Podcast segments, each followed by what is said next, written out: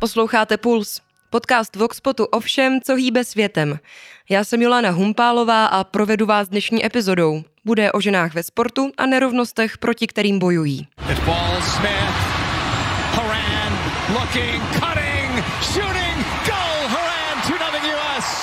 Možná jste aktivními faninkami nebo fanoušky fotbalu, možná ne.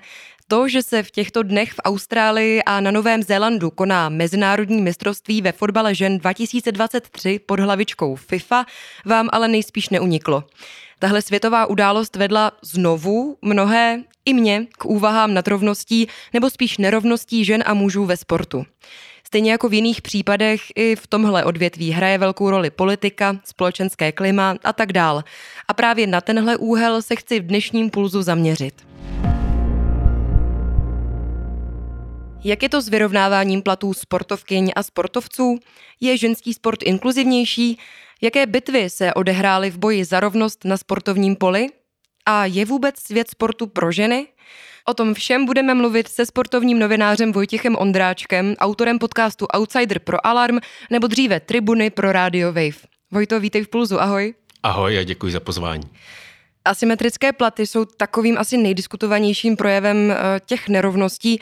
Jak jsou na tom hráčky, které soutěží na nynějším mistrovství světa ve fotbale žen? O kolik nižší jsou v průměru jejich platy oproti kolegům, kteří hráli loni v Kataru? Mm, tak eh, pokud se budeme bavit o těch price money, to je vlastně ten obrovský budget, který FIFA jako Mezinárodní fotbalová federace vyčlení vždycky eh, na ten turnaj a rozdělí se to těm týmům, zaprvé dostanou nějakou část za účast a také dostávají především ty odměny za to, jak postupují tím turnajem dále nahoru. Tak eh, když srovnáme ten letošní ženský šampionát eh, s tím loňským mužským, tak ten rozdíl je asi čtvrtinu, vlastně čtvrtina toho loňského budžetu pro muže je teď rozdělována jako pro ženy, což je obrovský progres, protože před čtyřmi roky ve Francii na mistrovství světa 2019 eh, se nejednalo ani o desetinu, vlastně když vezmeme ten poměr. Takže my vidíme, co se týče přímo eh, těchto odměn, tak eh, opravdu to jde nahoru a FIFA má plán a eh, FIFA myslím, že ho dost pravděpodobně, pokud ho takhle odhalila, splní, že na dalším šampionátu už budou ty odměny naprosto rovny mezi mužskými, vlastně mezi fotbalisty a mezi fotbalistkami v rámci toho turné, to rozdělení. Samozřejmě ženského turné současní méně týmu, takže to bude výhoda pro ženy. Ještě je tady jedna věc, která se netýká přímo těch platů, ale vůbec podmínek, které mají ty hráčky na tom šampionátu a ty už byly letos dorovnány. To znamená, že třeba ubytovací kapacity jsou na stejné úrovni, nebo ubytování celkově a to zázemí celkově už je na stejné úrovni jako u mužů v Kataru. Stejně tak ten ženský fotbalový tým má možnost mít vlastně až 50 osob v celé vlastně celý ten realizační tým, jak se tomu říká. Takže Eh, co se týče už těchto podmínek, tam opravdu jako to dorovnání, dorovnání nastalo. Ale to se bavíme eh, jenom přímo o tom fotbalovém šampionátu a jenom rozdělení těch eh, price money a tady těch nějakých jako ubytovacích podmínek a služeb okolo. Ty říkáš, že na příštím šampionátu už bude všechno dorovnáno. Proč to není dorovnaný už teď? Eh, je to eh, dlouhá cesta, kterou je eh, stejně jako v historii celého ženského sportu třeba vybojovat, protože my musíme počítat s tím, že ten ženský fotbal se vyvíjel jako úplně jinak než mužský fotbal napřed jenom z právního hlediska. Když se budeme ojít o tom, co se nazývá gender pay gap, to znamená nerovné nebo rovné odměňování eh, mužů a žen za stejnou práci, tak eh, sport eh, má v tom takovou jako výjimku, kterou si musíme pořád uvědomovat. Tam od začátku ve sportu je oddělení na muže a ženy. My, když se bavíme o gender pay gap v podstatě jako v normálním pracovním životě, tak samozřejmě porovnáváme to, že je to povolání, které mohou vykonávat obě pohlaví a samozřejmě ho jako reálně vykonávají, takže opravdu tam můžeme najít tyto rozdíly. V tom sportu musíme vždy brát do úvahy to, že jsou to dvě odlišné kategorie, které se jako málo kdy potkávají, eh, k tomu se asi ještě dostaneme a vyvíjí se úplně, úplně vlastně jinou historickou trajektorií. Ale eh, proč vlastně je správné, aby docházelo k tomu stejnému odměňování? Teď přímo na to mistrovství světa, protože má to stejného vlastně organizátora, to je FIFA.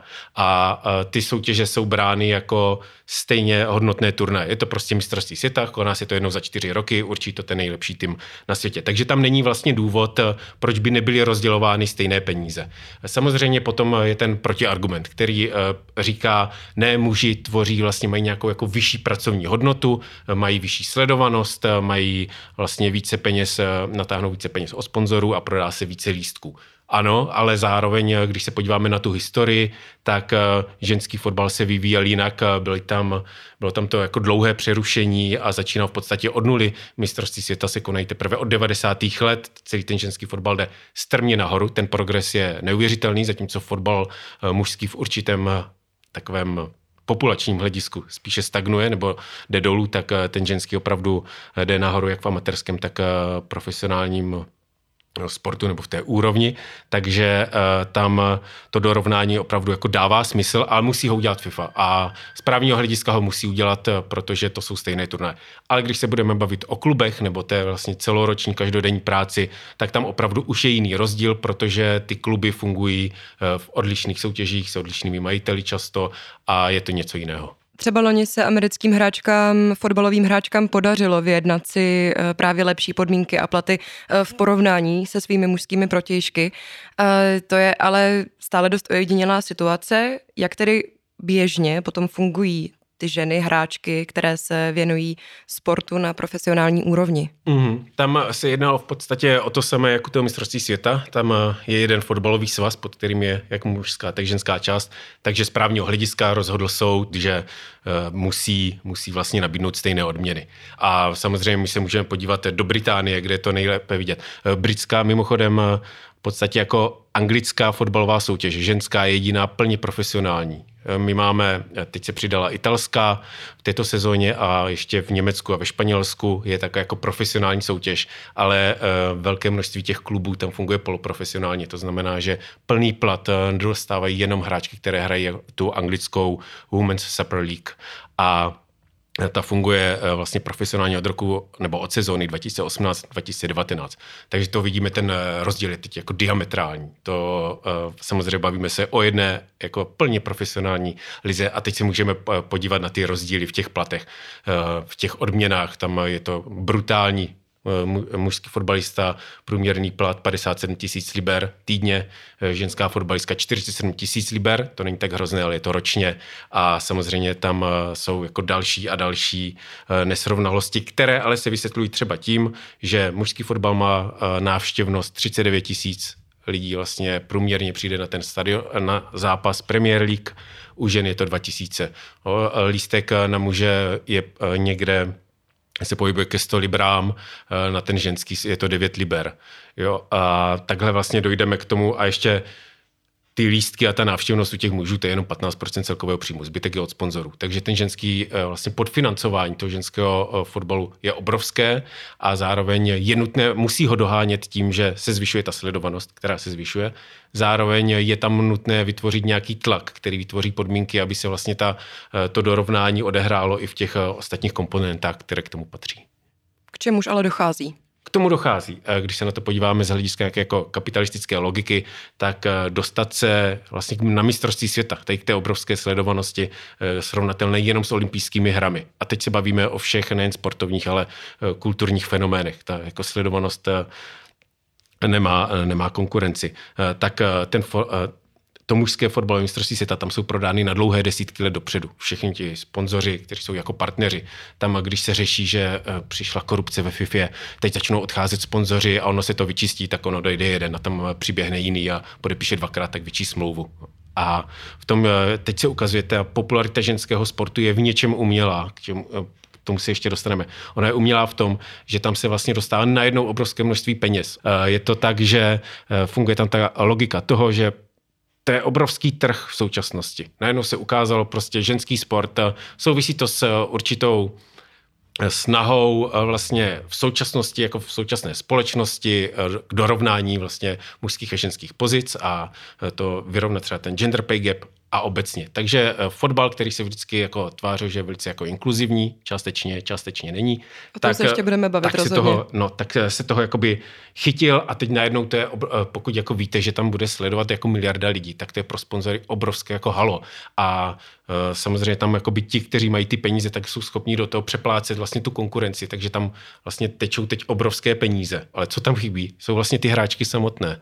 Já jsem taky na Financial Times četla, že uh, právě ty rostoucí investice do ženského sportu, asi nejenom fotbalu, ale sportu obecně, uh, takže tedy rostou globálně za A a že mimo jiné kvůli tomu, jak se právě rozšiřuje řekněme, fanbase týmů a atletek, sportovkyň na sociálních sítích. Jsou právě sítě důvodem, proč popularita ženského sportu roste? Je to, je to uh, bez pochyby jeden z důvodů, ale druhý je ten, který ukázal jeden výzkum, se zjišťovalo, proč je ten ženský sport najednou jako tak populární. A on si zjistil, že problém byl v tom, že eh, z toho výzkumu vyšlo, že 80% lidí, co sleduje pravidelně sport, tak má zájem i o ženské sporty. Takže tam byla spíš nějaká jako um, mediální a ona pořád pokračuje vlastně Nezájem? Me, no mediální nezájem, přesně tak. Když se podíváme, tak pořád se bavíme o tom, ženský sport jde nahoru. Tak když si pustíte večer branky body vteřiny a podíváte se na to, kolik je tam času věnováno mužskému sportu a kolik ženskému, eh, tak je to diametrální rozdíl. A teď se, ale bavíme se třeba i o tom, že eh, v jediném sportovním deníku v Čechách eh, těžko hledáte i výsledky třeba ženské ligy, nebo žen, jako, ať už hokejové nebo fotbalové. Jsou tady ty v uvozovkách tradiční ženské sporty, v Česku to je volejbal a basketbal, ale i tam nemáme jako plnou profesionalizaci v obou případech. A, ale eh, nemáme ani jako o těch výsledcích jako zprávy, na to, aby ta pozornost byla taková. Ono, eh, média to dohání. Třeba teď je to současné mistrovství světa ve fotbale, je vidět, jak se média jakoby snaží. Je neuvěřitelně pokrývané. No, je to, jako je, já jenom koukám, ještě před čtyřmi roky se to bralo jako takový, jako trochu jako bizár, ale to myslím jako v dobrém slova smyslu, takovou jako výjimečnou zvláštní věc. A teď opravdu jako to roste a už eh, jsou jako lidé, opravdu ta sledovanost není to, že si to zapnete v nudě, ale opravdu jako sportovní divák eh, to přijímá a to tak jako funguje. Když se podíváte, v České republice úspěšné vlastně ženy a ženské sporty jsou sledované. Tam není jako v tomhle ta genderová ten gender nehraje takovou roli. Prostě tam ten, jako je ten zájem o sport. A z toho roste, eh, vlastně proto roste ta popularita, eh, že a ty sociální sítě samozřejmě jsou jakoby další médium, eh, které dává ten obsah a možnost ho sledovat, ale vidíme, že i ten vlastně, když ty média začnou referovat o výsledcích, plus přinesou nějaký jako osobní příběh, eh, zároveň prostě mluví o těch platových rozdílech, tak eh, opravdu to jako vytváří možnost sledování toho sportu. Já si jenom bojím, aby třeba u toho fotbalu to zase neskončilo u toho, že další, takovou, jako, další takovou pozornost bude věnovaná jako za další čtyři roky, případně jenom nějakým jako případným úspěchům české reprezentace. Ale i ten zájem o českou reprezentaci alespoň narostl na tu úroveň, že když hraje zápas, tak minimálně třeba dva články v průměrném vlastně sportovním spravodajství k tomu jsou. Bavíme se o mediálním nezájmu, řekněme. Faktem ale je, že profesionální sport otevřel brány ženám vlastně docela nedávno, když budeme brát dekády jako nedávno. Kdy k tomu došlo přesně a jak? Mohl bys to prosím popsat? Napřed začnu právě u toho fotbalu. Tak uh, po první světové válce tam přišel ten jako slavný, neslavný příběh uh, toho anglického ženského fotbalu, kdy tam ten extrémně populární vlastně ženský tým Dick Cares Ladies, což byly jako z prestonské továrny, prostě zaměstnankyně, pracovnice, dělnice, které pracovaly za první světové války, protože chyběli muži a potom eh, vlastně začali hrát tak dobře, že nejen, že hráli jako s ženskými, eh, s dalšími ženskými týmy, které vlastně vyrostly jako houby po dešti v té době, ale samozřejmě v Anglii byly od roku 1880 vznikaly první kluby. Ale tehdy začala ta popularita taková, že začali vlastně vydělávat i peníze za to.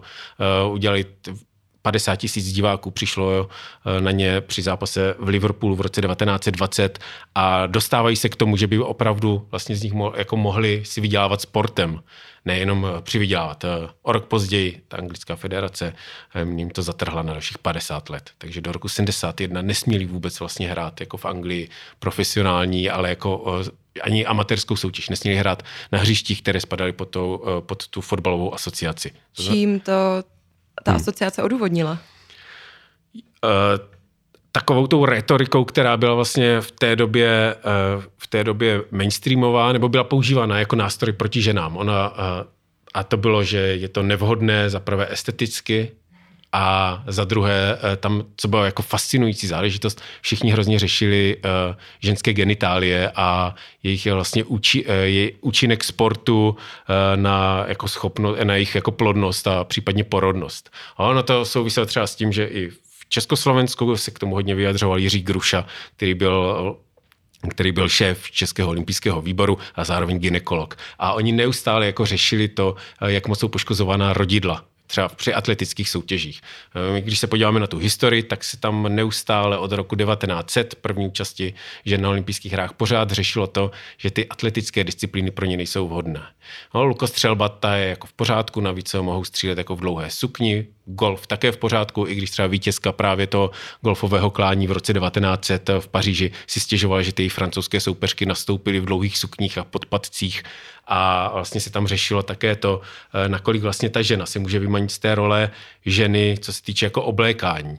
Ale třeba v Československu ve 20. a 30. letech eh, jsem eh, viděl, že ta nějaká jako feminizace české společnosti proběhla právě skrze sport, protože tak zvaná jako sport lady nebo jako nějaký jako sportovní, sportovní vizáž ženy, která spočívala v tom, že má kalhoty, protože pro ten sport jsou nutné kalhoty, nějak jako vlastně spíše jako mužský jak, jakoby mužské oblečení, tak eh, se vlastně skrz sport, kde se to jako tolerovalo, že to žena teda musí mít z praktického důvodu, se dostal do normální jako společenského nošení. Takže třeba kalhoty vlastně se dostaly jako skrze sport, takže aby jsme neměli ten pocit, že naopak eh, tam jako veřejnost eh, utlačovala jenom jako ženy, že bylo jako veřejné mínění a to šlo proti, ono se spíš jednalo o to, že to byly jak jako staří bílí pánové, kteří byli v těch asociacích a řešili, samozřejmě tam nenajdete žádnou ženu jako zastoupenou prostě v těch, kdo rozhodovali o tom.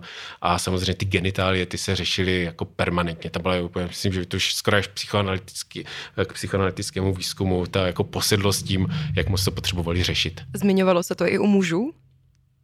Ne, u mužů, uh, u mužů se to nejvíce řeší jako v cyklistice dodnes, ale uh, jako to co je, se to je týče... první, co mě napadlo. Přesně tak, uh, co se týče jako plodnosti, ale tam uh, u těch žen to bylo opravdu uh, samozřejmě navázáno na to, že její hlavní role je prostě, že tady má plodit jako potomky.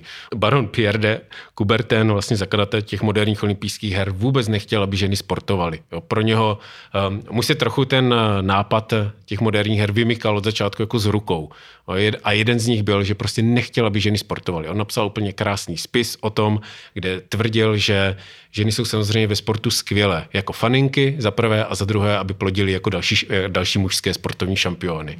Ale to byl ten náhled, takže proto vlastně se řešilo neustále, eh, jestli to nepoškozuje rodila, protože pokud je dobrá sportovkyně, tak by mohla mít jako třeba dobrého sportovce, ale je jako lepší, lepší vlastně poměřovat ty muže. Takže ten náhled byl, sport by měl být výrazně mužská záležitost. To se samozřejmě zlomilo tím, že prostě ženy si začaly vytvářet vlastní soutěže.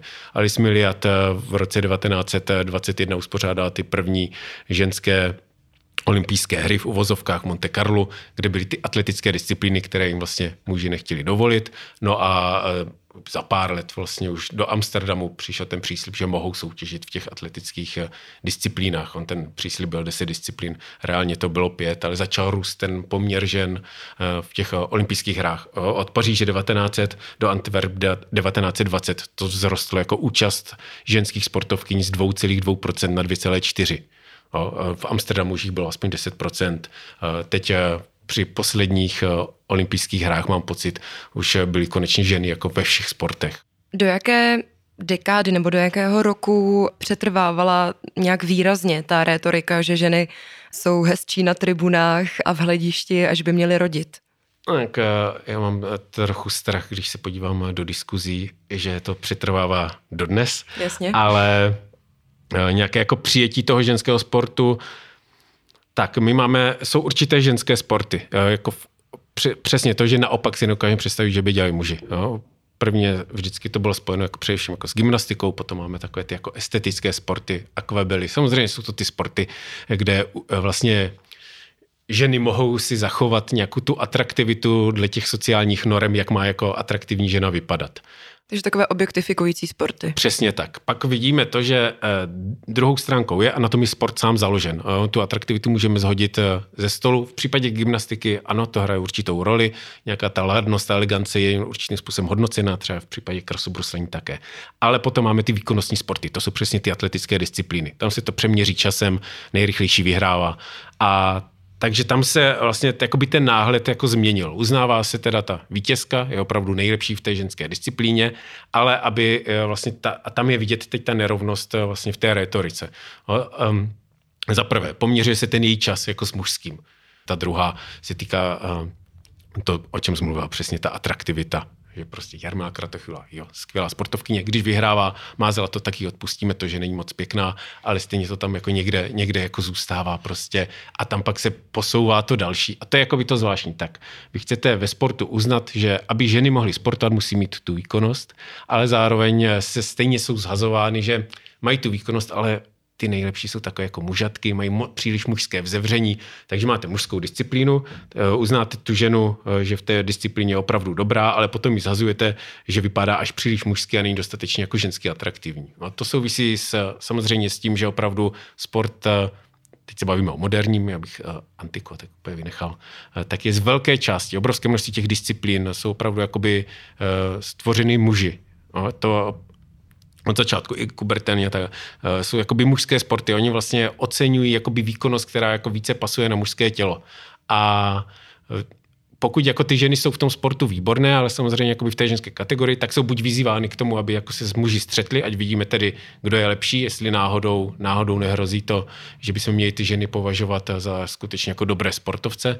A buď anebo uh, potom jako pomíme nějaký historický a společenský kontext. Těch žen uh, sportuje samozřejmě méně, pořád uh, v obrovském množství zemí. Nesmíme zapomínat, pořád je tam ve vzduchu ještě ten obrovská nerovnost i mezi jako severem a jihem, jako globálním. No, že když my tady na severu řešíme, aby jako co nejvíce žen sportovalo, aby měli profesionální podmínky, tak nezapomínejme na to, že tu sportovní výrobu, výbavu jim vyrábí prostě v zemích, kde jako vyrábí ženy, jako v zemích, kde za to berou dva dolary denně možná a tím, že jako stráví celý den v té práci, tak oni si sami, jako aby vyrobili sportovní výbavu prostě do té bohaté západní Evropy, kde by ty ženy tedy mohly sportovat zároveň s muži a kde by to mohli řešit, tak uh, oni jako vlastně stráví celý den v té práci. Takže my jako pokud se chceme bavit o nějaké jako nerovnosti, tak uh, vidíme, že to přesahuje svět sportu a musíme jako řešit uh, tu nerovnost všude. A samozřejmě historická. Tak pokud ženy nemohly hrát 50 let fotbal v Anglii, uh, to samé platilo do 70. let v Německu, Francii, Brazílii, tak, eh, jako, tak od 70. let začínají v podstatě od nuly. V 70. let, v, 70. v 76. se stali Češi mistři Evropy.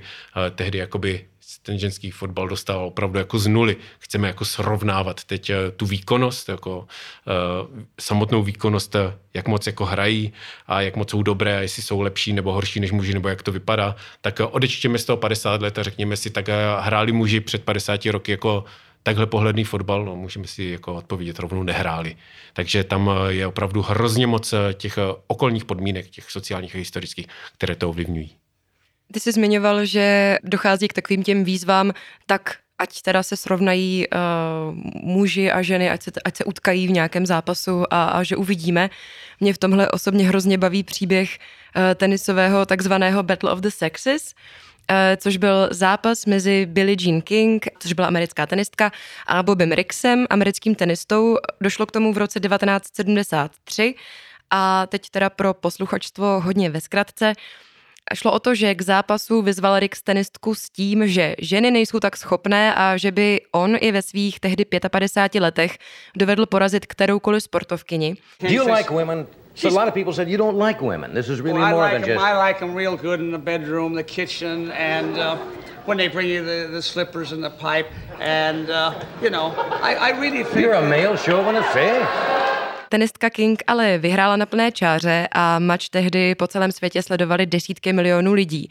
A moje otázka pro tebe, Vojto, Jakou měl tenhle ten zápas odezvu a změnil nějak tedy na tehdejší uh, poměry v 70. letech pozici žen ve sportu? Eh, nezměnil, protože ten zápas sám byl důsledek vlastně toho, že Billie Jean Kingová si zasazovala o srovnání těch price money a vlastně nárůst, nárůst peněz do ženského tenisu. On byl sám jako důsledek toho tlaku vlastně ženských tenistek v čele s Billie Jean Kingovou na to, aby vlastně to dorovnání jako prošlo a to zhazování přesně toho typu, vyhrajete jenom jako na dva vítězné sety, ne na tři, je to méně atraktivní, není to tak dobré jak mužský tenis, nemůžete chtít stejné odměny, pokud nejste tak dobří jako muži. Tak byl vlastně reakce, jako nějaká jako v podstatě jako konzervativní reakce na ty jako progresivní změny. Takže ono následně to nezměnilo. Ten zápas samozřejmě nerozhodoval o, o tom, jestli mohou ženy a muži hrát společně, to by byl, to proběhlo, to proběhlo v minulosti, když vznikl lawn tenis, eh, jako tenis na trávě v Anglii, tak eh, to jako bylo opět jako genderově přelomová věc ve společnosti. Byla viktoriánská Anglie. Mohli hrát muži a ženy společně. Tam byla ta síť mezi nimi, takže byli oddělení, eh, co se týče nějaké jako morálky puritánské, tak vše bylo zachováno a ženy mohly hrát s muži. No to bylo úplně, samozřejmě, jo, nejsme v dělnickém prostředí, jo, je to aristokratická záležitost, v dělnickém prostředí jsou ty maskulinní vzorce mnohem silnější a tam si třeba uh, přesně toho se pak uh, chopil právě Rix a přesně tady ta retorika, která jakoby najednou v tom se snaží jako populárně, uh, opravdu jako pokud se to týká jako všech, eh, už se to netýká jenom nějaký jako výjimečné elity, ale jako pokud teda chtějí tady všechny ženy jako tuhle rovnost, tak nyní jako pojďme, pojďme to srovnání. Oba na tom vydělali. Billie Jean Kingová hrozně dlouho odolával, nechtěla do toho zápasu jít. Věděla, že prostě se jedná o, jako o provokace a o tom, já vím, že v momentě, kdy se toho chopila média v 70. letech, už eh, samozřejmě jako masová média dosahovala jako skrz televizi, jako vrcholu, eh, takže nebylo jako téměř jako možné ustoupit, takže to bylo celé taková show, která dopadla. Rix se tam zavře, teď nevím, nějakých sedm hodin nevycházel z hotelového pokoje, si všichni myslí, že si něco udělal. Potom se řešilo, že vlastně tam hráli roli možná nějaké jako sásky od, jako přes mafii a, a Jedny je, existuje samozřejmě ta jako nejvíc konspirační teorie, že on to vlastně vypustil, aby jako vydělal peníze právě na tom, že si vsadil proti sobě, ale eh, skutečně tam jako eh, došlo k tomu srovnání. Mnohem zajímavější byl ještě eh, to, co vlastně potkalo sestry Williamsovi. V 90. letech Venus Williams pokračovala v tom, co Billie Jean Kingová, v tom aktivismu vlastně za tu srovnání platů a ještě chyběl pořád jako Wimbledon. Ze všech těch velkých grancemů se držel Wimbledon konzervativní Anglie, to jsme asi ten duch viktoriánství tam pořád převládal a odmítali, odmítali srovnat ty price money a Venus Williams, tehdy nejlepší tenistka, řekla v roce 2005, že bude bojkotovat po semifinálním zápase, který odehrá. Řekla, že příště jako bude bojkotovat, dokud nesrovnají, nesrovnají ty uh, odměny a skutečně o dva roky později v tom Wimbledonu byly srovnány, ale když byly právě sestry Williamsovi na vrcholu, tak také po roce 2000 se v Austrálii, kde se hrál Australian Open, utkali s třístým hráčem mužským žebříčku, který jako obě porazil a chvástal se tím, že jako dokázal vlastně tu mužskou nadřazenost nad těmi nejlepšími ženskými teniskami. A z toho se zase vyvozovalo, nemají jako právo na ty stejné odměny. Ale to nedává smysl, protože vy ne, to není stejný výkon, oni nevyrábí automobily jako, zase, jako v přepočtu, kolik, jich, kolik eh, hodin potřebují na výrobu automobilu. Eh, tam je úplně, tam hraje roli úplně něco jiného. A to vidíme třeba na sponzorských smlouvách. A právě sponsoring je taková jako jiná věc, ve které eh, který funguje úplně na jiné bázi a ten si individuálně vybírá, jak z bomboniery, ty sportovce, kteří se budou dobře prodávat. Zmiňuješ sponsoring, mluví se třeba o tom, že ženy mají i horší podmínky, co se trénování a právě výbavy týče a ten sponsoring, myslím si, má dost co dočinění s výbavou, je to tak? Mm-hmm. Já, co jsem si právě při rešerši četla, tak údajně často ženy v uvozovkách dědí po mužských hráčích, sportovcích tu výbavu, a, mm-hmm. a obecně no prostě tu výbavu ke sportu. A mě to právě připomnělo jeden titulek, který mi utkvěl v hlavě a který jsem četla, že ženy nejsou malí muži, tak jakým tedy nerovnostem v tomto ohledu ženy čelí? Skutečně dědí po, po sportovcích tu výbavu? Mm. To řekla uh, norská lyžařka Torova. To, uh, a dědí. Uh, oni nedědí jenom tu výbavu, oni dědí v podstatě jako celý ten sport. To je uh, věc, která s tím souvisí která je hrozně důležitá. ten ženský sport, o kterém mluvíme, jako je v něčem, bereme jako podřadný vůči mužskému. To přesně tomu souvisí, že jsou to tím malí muži. Protože v podstatě se jim teda, eh, jak už to bylo v minulosti, tak dobře můžete dělat tyto mužské disciplíny. Ano? A tak samozřejmě potom jakoby tu výbavu dějí často po mužích. To, co nám myslí, nejsme malí muži, souvisí také s tím, že pokud si budeš chtít koupit kopačky, tak zjistíš, že si můžeš vybrat jako mezi eh, jako nejsou teď to právě začíná. Začínají být ženské kopačky, je to díra na trhu. Jo? Stejně jak běžecké boty. Ale jsou tam určité jako fyzické odlišnosti, které jakoby s tím mají souvislost. Ale většinou je to tak, že když jako je, vlastně jako spoustu známých, které jako začali hrát fotbal a chtěli si koupit kopačky a zjistili, že si musí kupovat v dětském oddělení, protože jejich číslo jako velikostně vždycky posílají jako do dětského oddělení. Takže jako jsou stejně z toho, do toho mužského nepatří, pokud by neměli jako poměrně jako velkou nohu. A e, Takhle jako to souvisí všechny ty disciplíny, většinou jsou, e, většinou jsou jako, že dělají muži, takže když ženy chtějí začít dělat, tak e, nejlepší dva jako české týmy ve fotbale by jako ženské by člověk uhádl lehce, tak zkusil by Spartu Slávy. Ano, protože vlastně spadají pod ten jakoby původně mužský klub, vlastně si udělá jakoby ženskou sekci. Má mládežnické, udělá si jako i ženskou část. To je skvělé, protože oni jsou jakoby součást, ta, jako vytváří se tam ta klubová identita. Já nechci říkat, že to je jakoby špatně, ale zároveň potom jsou pořád v tom postavení, tak máte ten spartianský mužský tým, tam má Samozřejmě přijdete tady do fanshopu, tak eh, uvidíte, jak je tam prostě, je to adorováno jako přes ty muže, případně často, když se fotí s novými dresy, teď se to mění, ale kopíruje západ. Na západě, když se představuje nový dres, tak se v něm vyfotí jako eh, ten mužský reprezentant toho A týmu a ta ženská fotbalistka z toho jako jejich ženského týmu. V Česku to tak eh, bylo vždycky, že ta žena byla nějak jako najatá modelka, jo? i když jako teď už se dělá tedy to, že tam často vyberou tu atraktivně jako buď nejlepší, nebo nejatraktivnější ženu z toho fotbalového týmu. Ale pořád jsou, jakoby spadají pod ten mužský. My se můžeme spíše zeptat, jestli jako nebylo by lepší v historii, pokud protože máme ten ženský a mužský sport pořád rozdělený, jestli neměl jako ten ženský sport jít vlastní cestou, mít vlastní svazy, mít vlastní jako ženský olympijský výbor, mít vlastní ženský fotbalový svaz, protože teď se bavíme všechny ty právní rozepře, všech, všechen ten tlak je na to, tak aby ty mužské organizace do sebe sebe, integrovali ty ženy, což je skvělé, promění to tu organizaci určitým způsobem.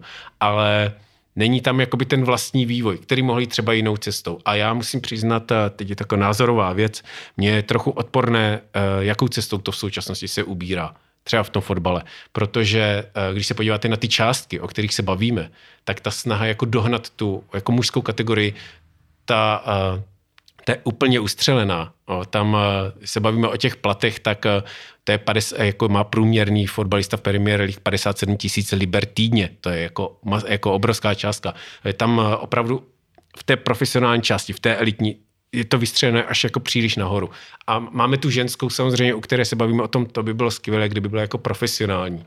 Kdyby české fotbalistky, aspoň které hrají teda tu nejvyšší soutěž, nemuseli u toho jako eh, pracovat na půl úvazek, aby měli prostě, protože eh, Sparta Slávy údajně si tam jako, myslím, že ten plat je 30 tisíc, takže tam už se to dostává k té jako hranici, ale je to daleko. Ale pokud se bavíme úplně o tom dorovnání, tak si musíme bavit o tom, a to se stalo i v tom tenise, eh, jestli už vlastně ta jakoby co chceme dorovnat a jestli by nebylo lepší vlastně ubírat eh, v něčem jakoby v té mužské části, opravdu jako uh, přestat z toho sportu dělat úplně takovou jako dojnou krávu kapitalismu a nesypat tam ty peníze jako v tak velké míře. Já si ještě říkám, a to je teda už asi poslední otázka, jestli není ženský sport v mnoha ohledech tak nějak jako defaultně otevřenější, inkluzivnější než ten mužský. Ty si někdy na začátku říkal, že fotbal je inkluzivní, ale jak když si představím takové ty coming outy, jak světových, tak českých fotbalistů, tak je kolem toho vždycky obrovské halo a bavíme se a teď mě třeba oprav, ale bavíme se o jednotkách sportovců, mm-hmm. kteří třeba v nějaké poslední době s tím, s tím třeba vyšli, vyšli ven a přijde mi, že v tom ženském fotbalu nebo sportu se to vlastně za stolik neřeší a, a působí v něm o dost víc otevřeně kvír hráček a třeba a napadá mě na první dobrou Megan Rapinou z Ameriky, která si nedávno, pár dní zpátky, minimálně to na mě eh, vyskočilo v médiích, takže si dost pochvalovala svoji eh, queer komunitu, že, že, že to jako její fanouškovstvo, kterého si opravdu váží a že ji jako podporují. Čím to je, že ten ženský fotbal je nejspíš tedy inkluzivnější mm-hmm. nebo ženský sport. Je to i tím, že uh, si toho musel tolik vybojovat, že prostě má k menšinám obecně blíž? Mm, uh, je tam určitě velké množství faktorů. Uh, jeden, jeden, jak říkáš, uh, je přesně, jo, tam, uh, když si jako vybojujete proti tomu jako dominantnímu, dominantnímu vzorci, tak v něčem stále tak jako subverze, pořád jako tam subverze funguje. Takže fotbal, který vlastně vyrůstal z toho dělnického prostředí, kde opravdu jako by ta maskulinní retorika, ty jako mužské mačo vzorce vlastně fungují pořád do dneška. Si podívejte, já nevím, proč bych se měl dívat na fotbalisty, jak je polonahý, jako na různých jako fotkách. To mě jako by nemuselo moc zajímat, ale uh, vidíme.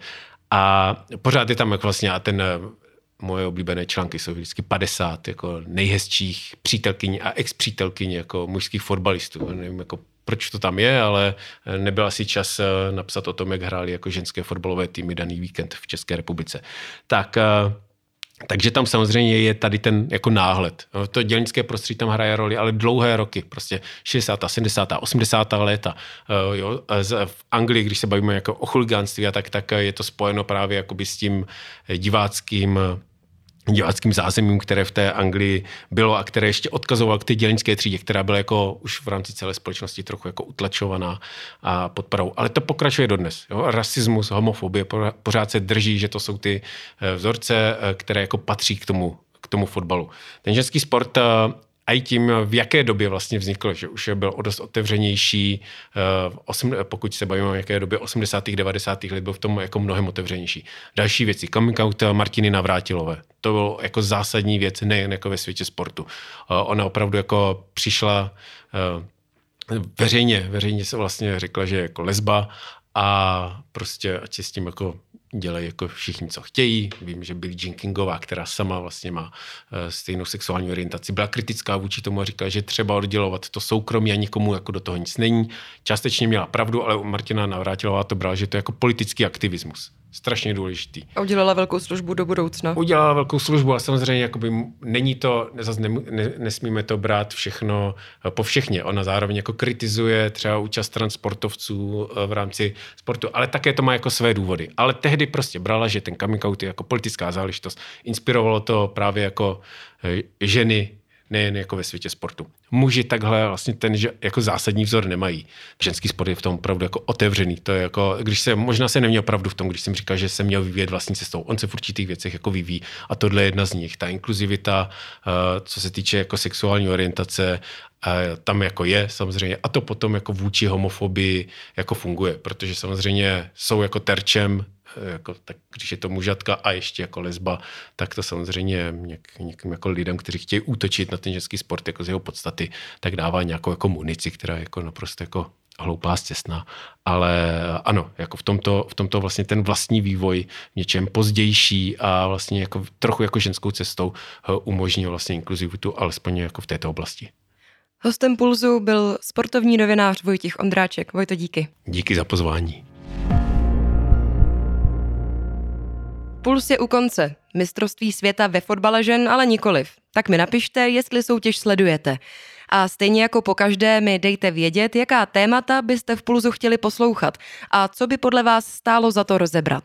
Ozvat se mi můžete na Twitteru, kde jsem jako Jolana potržítko H, anebo na e-mail infozavináč.voxpot.cz.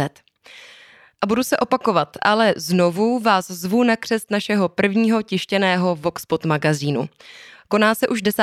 srpna na dvorku na letné, tak si přijďte pro magazín zatancovat s šesti DJs a mít s námi hezký večer. Zatím se mějte skvěle a já se těším zase příští čtvrtek u nového dílu. No a taky na křtu.